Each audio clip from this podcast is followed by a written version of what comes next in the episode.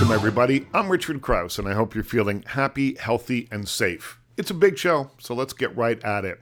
Later on, we'll meet actor, musician, and writer Cliff Cardinal. We'll talk about life on the road as an actor, why he'd rather stay home, and his new show, The Land Acknowledgement, or As You Like It, which begins in March at the CAA Theatre in Toronto. In it, he gives a powerful and stark performance with his unvarnished truth on the state of the reconciliation process in Canada and the relationship between the Indigenous community and the settlers. We'll also meet Zale Mednick. He's a successful ophthalmologist who, just at the cusp of embarking on his career, was suddenly overcome with self doubt about the path he'd chosen for himself. Realizing that his preconceptions might be misleading him, Zale set out to explore many of his preconceptions in a podcast. Well, it's called Preconceived. Today, we'll talk about his podcast and his new book, Preconceived Challenging the Preconceptions in Our Lives. First, though, let's get to know Lindsay Wong. She is the author of the critically acclaimed memoir, The Woo Woo How I Survived Ice Hockey, Drug Raids, Demons, and My Crazy Chinese Family, which was a 2019 Canada Reads finalist. Her new book, Please Tell Me Pleasant Things About Immortality, is a collection of 13 horror stories, all of which tour the Chinese Canadian experience. Here's Lindsay Wong. Tell me a little bit about where the inspiration for some of these stories came from, uh, because I assumed uh, that they were um, complete fiction, but they're not. They're stories from your family's history woven through them a little bit. So tell me about mixing, I guess, the fact, the fiction, and the folklore. Mhm. That's a really interesting question. I'm always thinking about family history, um, maybe because I have a background in nonfiction. Um, I had a grandmother who survived the rape of Nanking, and she always told us stories about having to bind her breasts um, to avoid being raped when the Japanese invasion came. And of course, you know, not much is known about that, so I couldn't write a memoir. Um, so I've taken some of that family mythology, um, as well as my uncle. He was actually in a concentration camp. He escaped Vietnam, and they put him in a concentration camp in Hong Kong. And so many of these family stories um, became the basis for Tell Me Pleasant Things About Immortality. Um, I'm always thinking about mythology, I'm thinking about folklore. Um, and I think this is really just a hybrid um, work in many um, ways. In what way did folklore and mythology and stories like that, uh, I guess speculative stories like that, uh, in what way did they play a part in your early years? Were they always something that you were gravitated towards? I think so. Um, in I think there's a we have like Maxine Hong Kingston. She always talks about um, talk story, and um, it's something that we do. We you know take family mythology, we we weave in um, you know different folklores, and it becomes part of the legacy. I think um, in surviving. Um, so often, you know, if for women of color and marginalized people, we have to tell ourselves story to survive, right? Otherwise, you can't get through it. And I think for me, having that sense of story, that family legacy, but also having, you know, a sense of humor about it. Um, that's the only way to survive. It becomes like a coping mechanism in many, many ways, I think. Your other work has been uh, as a memoirist, and there's some young adult fiction uh, in there as well. And you say that you found that writing this story collection, which is for adults, uh, very difficult, or really difficult is the actual quote. Uh, tell me why. I think there's this thing about the short story. It's so condensed and so Mm. concise. Um, whereas, you know, memoir requires you know, being honest. But I think being honest is a lot easier than being concise for me. Um, every word, every image has to be perfect. And in a novel, you can, you know, meander. Um, in some in so many ways, it's um, you know, it's exercise and restraint. And I'm I don't think I'm a restrained person. it is true though. It's like a short film. It's like Mhm. anything. Uh, I I do think that less is always more. It's easier for a writer, I think, to write three thousand words about a situation than to write 200 words about a situation because you just have to be so much more um uh, uh adept at painting a scene and and you making sure that every single word is exactly what you want it to be Exactly, right? It's just what you put in, what you take out. Um, and it's it's really difficult to choose. When you were creating this this uh, collection of stories, um, did it start off as a, a, collection of stories, or was it one story and you went, "Oh, I, I kind of like the direction in which this went. Let's see if I can do more of these." So I wrote a lot of this when the woo woo was being rejected. Um, they always say, you know, have a backup project, yeah. um, and so this was it. Um, I wrote um, Wreck Beach first. Um, I was I'd moved to New York, and you know I was thinking about Vancouver a lot, and then I wrote furniture. Um, and then I think you know when you're being rejected and you're thinking about you know what else can I do, um, and it turned out that you know I was actually writing a collection of immigrant horror stories and about you know Chinese people and diaspora.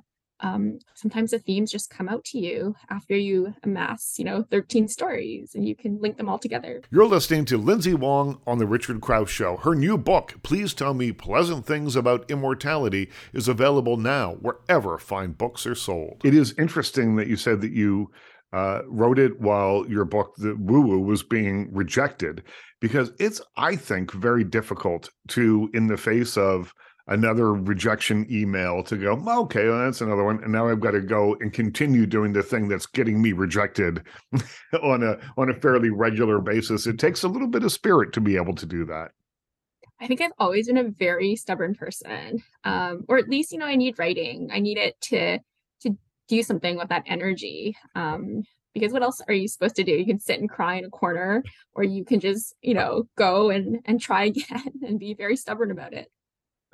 So let's talk about some of the um, the manifestations, the the the the folklore come to life in these stories.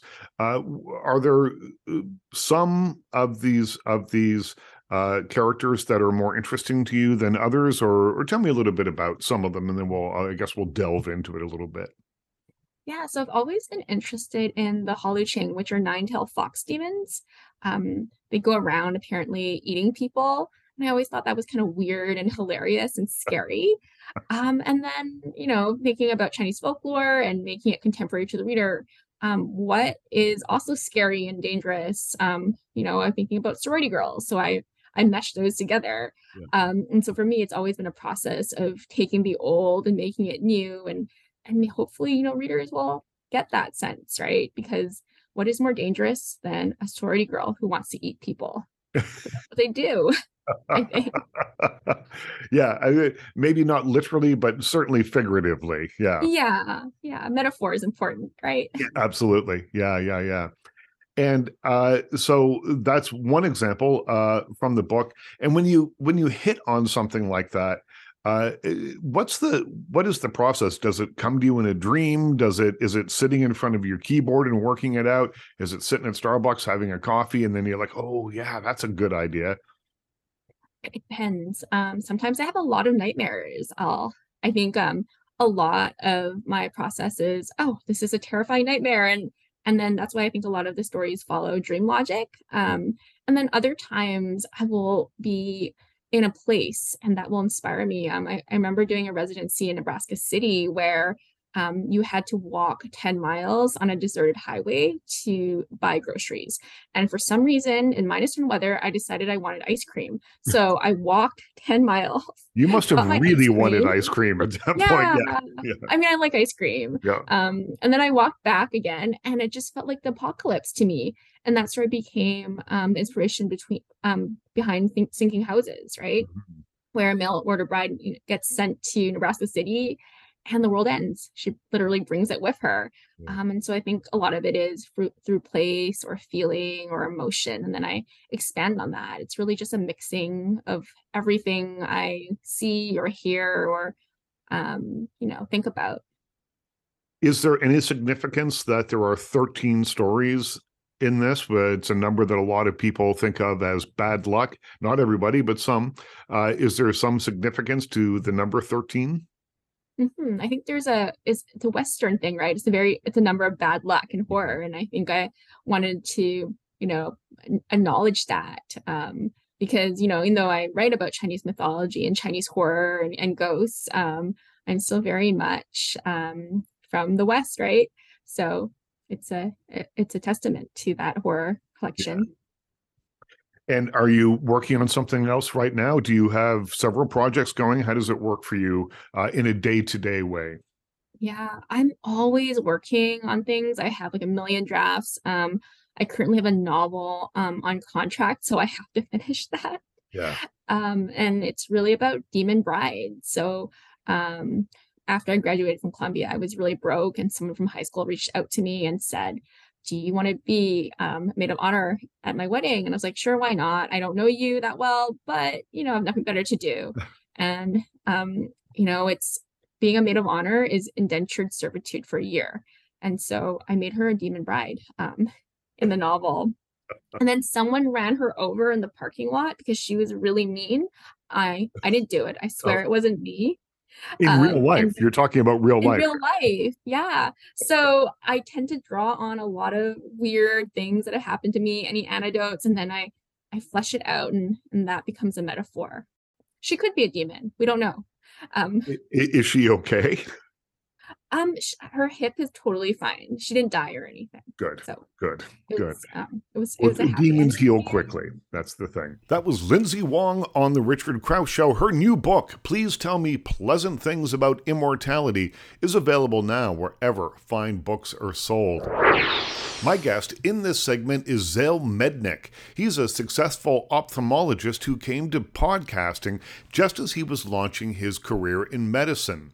Early on, he was overcome with self doubt about the path that he had chosen for himself.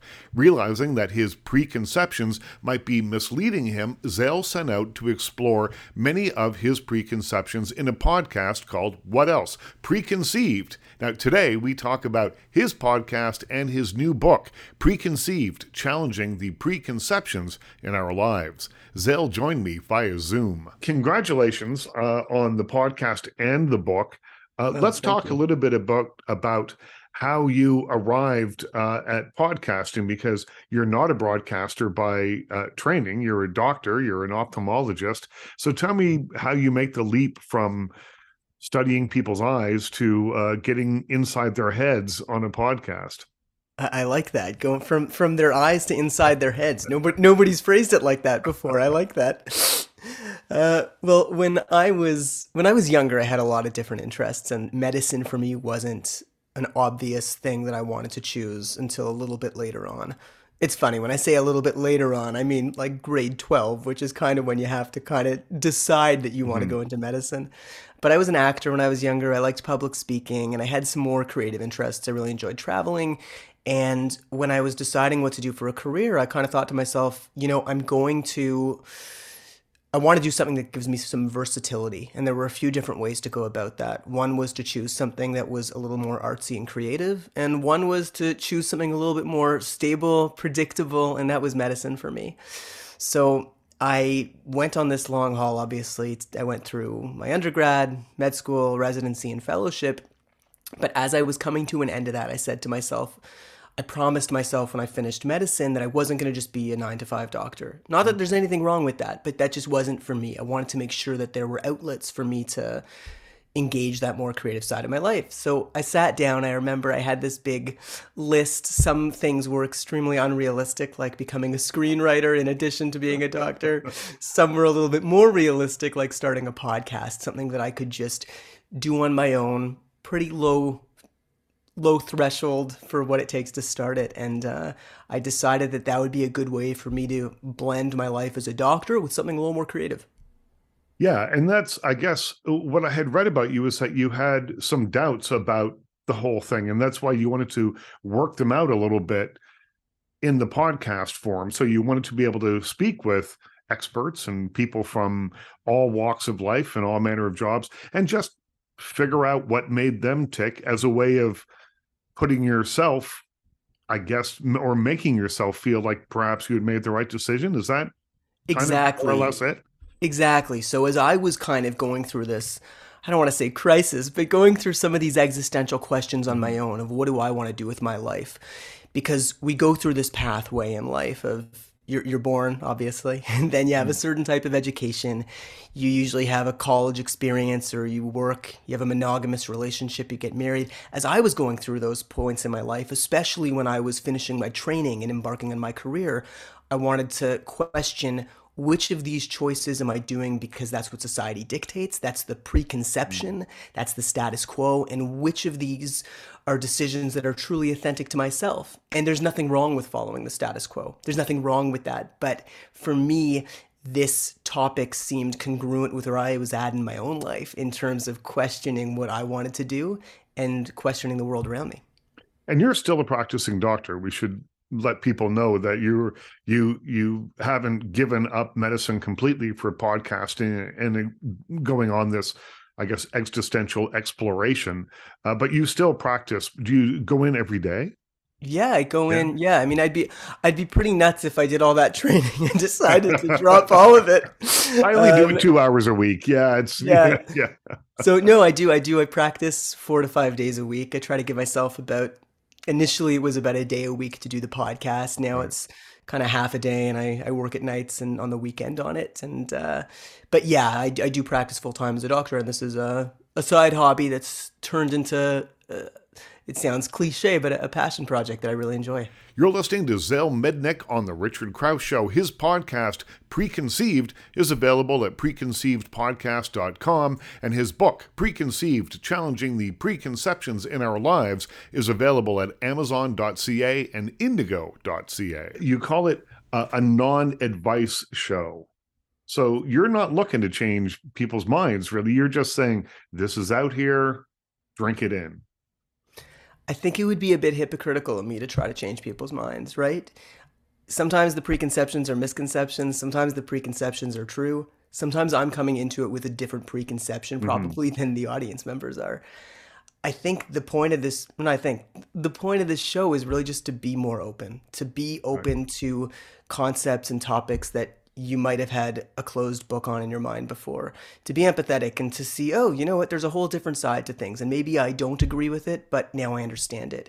There's that element. And then there's the element of just encouraging people to be more conscious about the thoughts that, about the decisions they make in life, like that paradigm I told you earlier about going through life and how you want to carve your own path. I do find that in the media these days and in podcasts and books there's a lot of advice being given and sometimes it's overwhelming and sometimes everybody's an expert on something and i mean i think that's a good thing. We need experts but i think there's enough advice being given out there and for me i don't have any credentials to be giving advice really. I'm just somebody who's asking questions and letting people have the information so they can form their own opinions and the proceeds from the book go towards the pencils for kids charity uh, and how are you connected with them? And why did you, or perhaps if you're not, why did you choose to give the proceeds from the book uh, to Pencils for Kids? Well, the conne- the connection's quite direct. My mom my mom runs the charity oh, actually. It's called Pencils for Kids. Full disclosure, but that also means that I, I know where the money's going and I know that all the money is going to exactly where it needs to go. I think over 97% of the proceeds go directly to uh, the cause. She started this organization in 2005 or 2006 when she heard that there was a classroom where 30 kids in Niger, one of the poorest countries in Africa, was 30 kids were sharing one pencil. So since then, over the past 15 plus years, she's developed kindergartens there, libraries, agricultural programs, sewing programs, and in particular, all the proceeds from this book are going to help build new kindergartens out of cement. There was a, a, tragedy a couple of years ago where the kindergartens, which were not made of cement, they all burnt down, and the kids in a whole classroom died as it burnt down. Mm-hmm. So there were no kindergartens, and obviously the decision was then made to only build kindergartens out of cement. So all the proceeds are going towards towards that. How did you choose the stories that would be in the book? So I wanted a variety. I mean, to be honest, it's tough to convince people to come down and and and write it. So some people were more open to that than others and they're all original pieces so it's not just a transcript from the podcast i went back to guests who i thought would be interesting and i said what do you think is the greatest preconception in regards to the topic that we spoke about? And can mm. you address that either in a story or an essay or some thought piece? I wanted a collection that was diverse, like the podcast episodes are.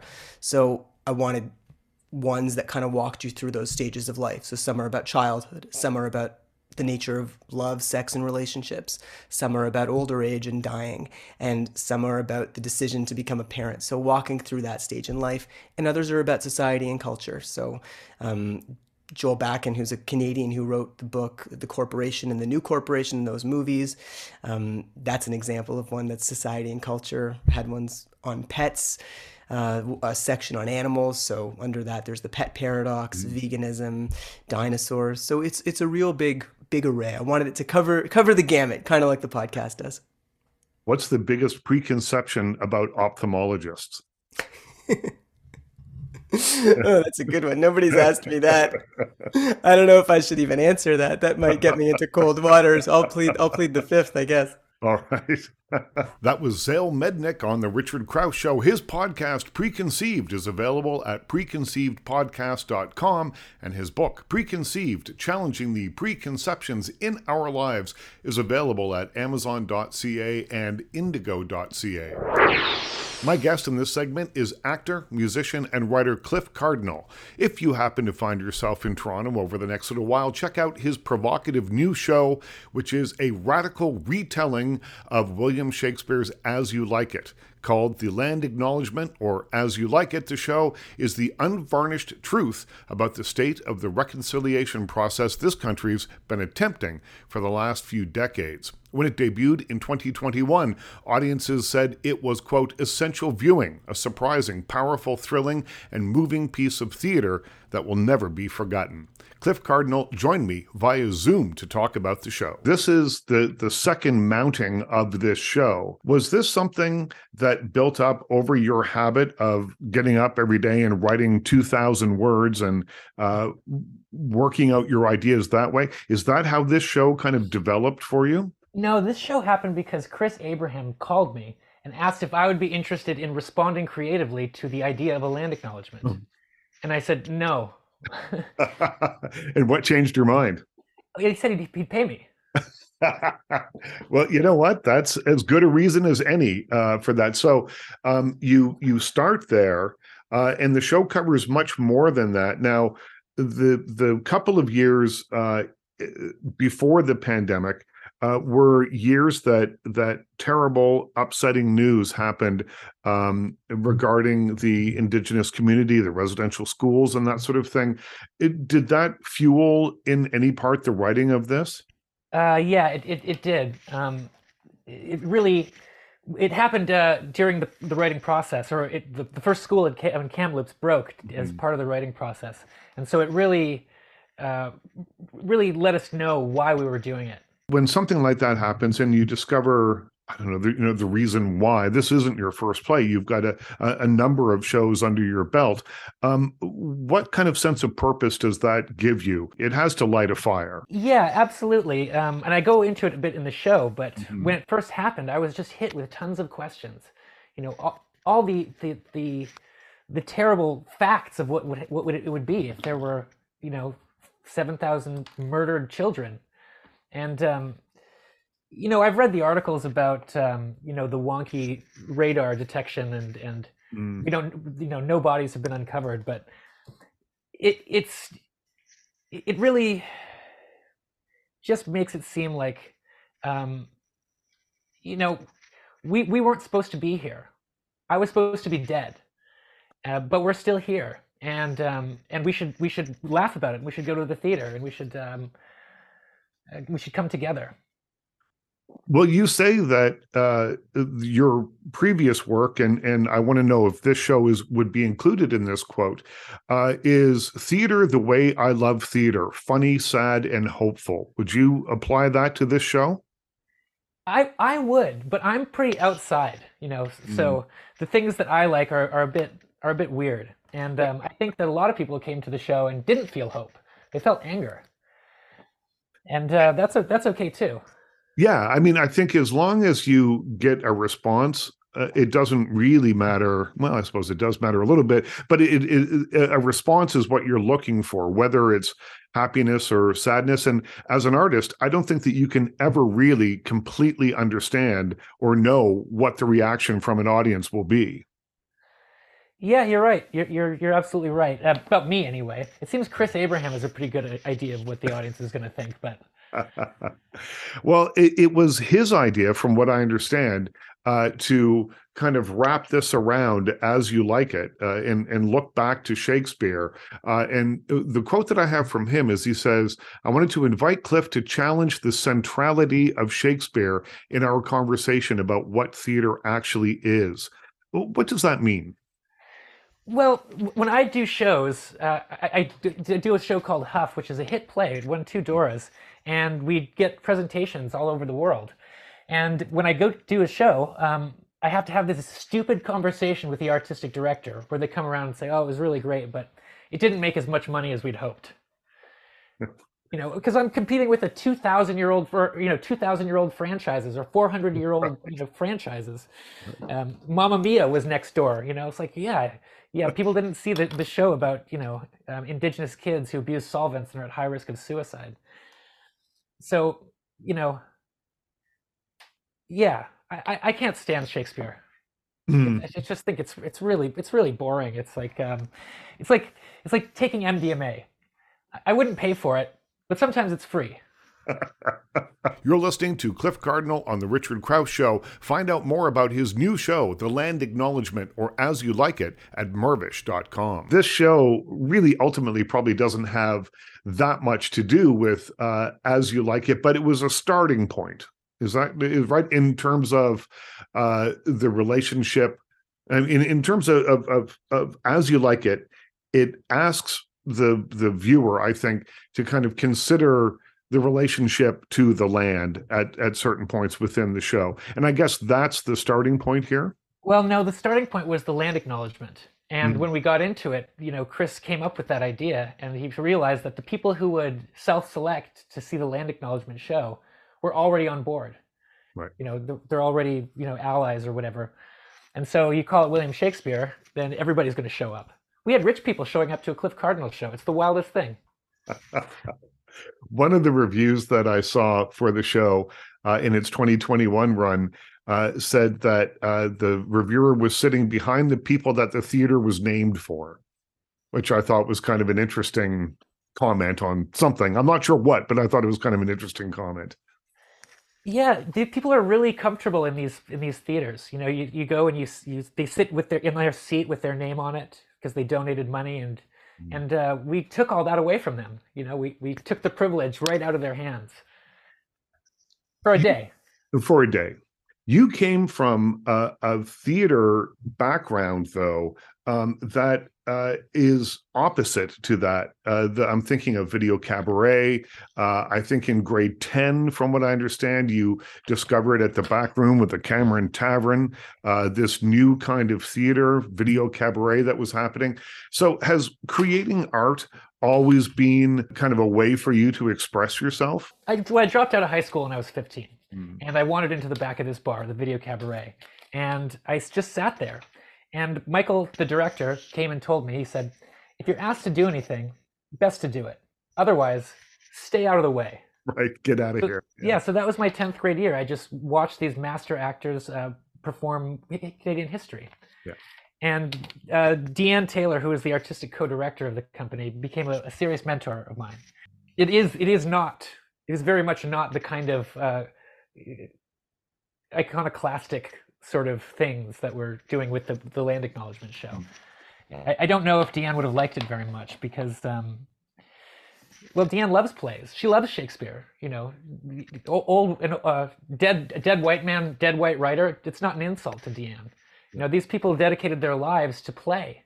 You know, turning people on, earning people's money, and and uh, and having them come back. And there's nothing wrong with that. Yeah. You know, people who spent their their entire lives dedicated to the theater. And then in the last few years during the pandemic, eh, people started getting fired for not being, you know, allies of, of indigenous culture or, or, uh, you know, other people.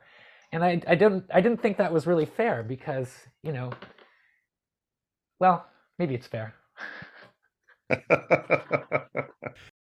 I think that Shakespeare's uh, comedies often have a, as much to do with tragedy as they do with comedy. There is a great deal of tragedy that you uh, portray and talk about in the show. How do you find a balance to make sure that that works and that it stays um, compelling for an audience, or is that something that isn't as important to you? Because I've had actors tell me, as long as I like what I'm doing, that's enough. Uh, well, I'm also a writer, Mm. so I do have a certain responsibility to keep the audience safe. Yeah. Um, if you do, a, you know, a terrible show where it's really dark and ugly and there's no hope at the end, you know, Mm. people people get into fights. You know, they they are couples bicker. People get into car accidents when you leave the theater. You know, you have to you have to take care of your audience. That being said, it's like I think of it like uh, like a fight scene where you try to you try to frame the fight scene for about 70% of the audience and then the people on, who are too far out they see that you, the sword missed by two feet and everything Right. Right. so but and and who knows if it worked but um it, it was very much a, a process of stand-up comedy where you go and you try it and you go oh that didn't work there were some lonely nights in that show you know really? yeah because i don't i'm i'm a funny guy but i'm not like a comedian i haven't i've spent zero hours and i did this show where no one laughed no one laughed it's just just darkness just you know and um, i was driving home and i saw a a poster of a comedian that i don't like very much. I you know he's not like he's not richard pryor or george carlin so he's not you know he's not one of mine right? Yeah, yeah. and i felt so ashamed. I felt so small to go and to, to make fun of that guy or to not like him when he makes that he makes that audience laugh every night. You know there's there's something for that There is. I mean, it- there's something about uh, the singularity of just being on stage by yourself, and it rises or falls around you. Whatever, whatever the audience thinks in that moment, it doesn't matter if they laughed the night before or if they laughed the next night. In that moment, it's it's your problem, and I guess that can burrow in a little bit. it sure can and that's why we i we found that it's better if i do get into a fight with someone in the audience Yeah. you know so if, if there's a, a conflict someone gets upset they say you can't say that about ryerson i came to see a play all these things um, it, it it it releases the tension Hmm. because the audience goes oh that's what's going on that's that's what you know and usually they choose my side over the, the you know the, the rich guy who's pissed off You're the heckler. Yeah. yeah yeah And has this show changed uh, from 2021? So a couple of years ago, September, I think, 2021. Uh, has it changed over time, or was it kind of set at that moment, and that's the show you're doing now? Oh, it's definitely changed. It's it's definitely changed. Things come in and out, like bits that I, you know that don't seem relevant or, or move out, and yeah, it's it's very much a moving a moving piece. And will it always be that? Do you think? Um, yeah, I mean, I, I hope that I'll continue to be able to do it. You know, who who knows if that's if that's in the cards, but I, I really hope that that uh, you know that I'll still get to do it and, and keep working on it and the performance and the writing. It's, it's Mm. a tough gig. It is a tough gig. It is a tough gig. And I wonder, you say you're not a stand-up comedian, and, and I'm not suggesting that you are, but I think the the kind of pieces that you do are so specific to you. Like I'm not going to go see um uh someone do George George Carlin stand-up. Uh, and uh, th- that is him. I want to see him do his stand. And I think that your work is so specific to you that I, I I wonder if you see other actors doing your shows or if they are part of your canon, like George Carlin or Lenny Bruce or Richard Pryor's uh, work. Well, I don't. They wouldn't do as you like it.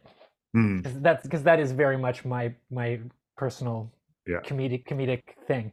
But Huff, for example, the other show that I do, um, no one wants to do it. I don't Hmm. know. I've, I've asked and we've tried to find actors for it, and but uh, it doesn't seem like anyone's too excited about that one. Maybe it's just the the if you look at the reviews for that one, maybe it's the indelible print that you left on it. Yeah. Nobody wants to nobody wants to be, well, it's good, but it's not as good as it was when Cliff did it. I, yeah, maybe, or maybe they don't want to talk about you know youth suicide for you know on the road for six weeks or whatever. You're listening to Cliff Cardinal on The Richard Crouse Show. Find out more about his new show, The Land Acknowledgement, or As You Like It, at Mirvish.com. Tell me a little bit about confronting the audience in the way that that uh, this show will. Um, i- i- i- what do you hope as they walk out of the theater? Do you hope that they're leaving changed somehow, or are you just hoping to confront them and um, jar their complacency, or what exactly is it? I'm just trying to get their money, and and and have them say, yeah, that was worth it. I'm going to go see that kid next time too. Yeah. You know, Yeah. I, I don't know about anything.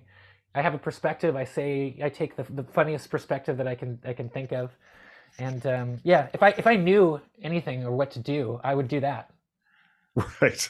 Well, I think, you know, I've been reading about your process. You're a songwriter, you're an actor, you write plays. Uh, I love this idea that you get up and write 2,000 words every day, and sometimes it takes an hour, sometimes it takes four hours, but it's very much, uh, you know, of the tradition of writers that that I can think of, like Elmore Leonard, who, you know, was very uh, word count oriented, but it's the way that you create work is that you just actually sit down and do the work. There's no other way for it to get done. Yeah, you, yeah, you, you got to write to have written. You know, Mm. and that, I got that from Stephen King, I believe it was the Yeah. Stephen King's book on writing that gave Yeah. you the two thousand words. And if if you write two thousand words, or if you write a page, or you write your goal, you're a writer.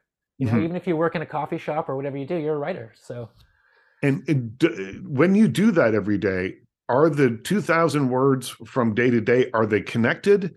Are you working on a longer piece? I guess sometimes maybe you are, but uh, uh, often perhaps it's just a, a, a, a you know an exercise, a way of of keeping your mind active. Well, I have to be honest. I haven't been doing that so much in the last little bit. I've got, you know, I've got a bit of, bit of success. You know, got- you know, I'm not that I'm not that hungry anymore. Right, right. I like to now. I like to give about sixty percent. I, I love, I love to work. I love to to perform my shows. I love to tour with, you know, with my friends. But um, really, I'd, I'd rather be home having sex with my wife. Are you uh, now working on whatever will be the next thing? My band just released a new song called "Suicidal Valentine" Mhm. that uh, got into the top into the top ten on the Indigenous Music Countdown. Wow, congratulations. Thank you very much. Thank you very much. We've been trying to reach an audience with my music for a long time, me and the band, and, and it seems like we have now. I think it's just persistence, right? Uh, the the people that I know who are successful and have had their music heard and their plays seen and their films watched and all that kind of thing are people uh, that have been uh, persistent. Just the idea of saying no just isn't within them. Yeah, I think you're right. It, talent can, can come and go, but Mm. the ability to hear the word no and keep going is is the thing. That was Cliff Cardinal. Find out more about his show, The Land Acknowledgement, or As You Like It, at mirvish.com. A big thanks to Cliff for stopping by this afternoon. A big thanks to all my guests. But as always, my biggest thanks goes to you for listening. I'm Richard Crouse. Stay happy, stay safe, stay healthy, stay weird, and we'll talk to you again soon.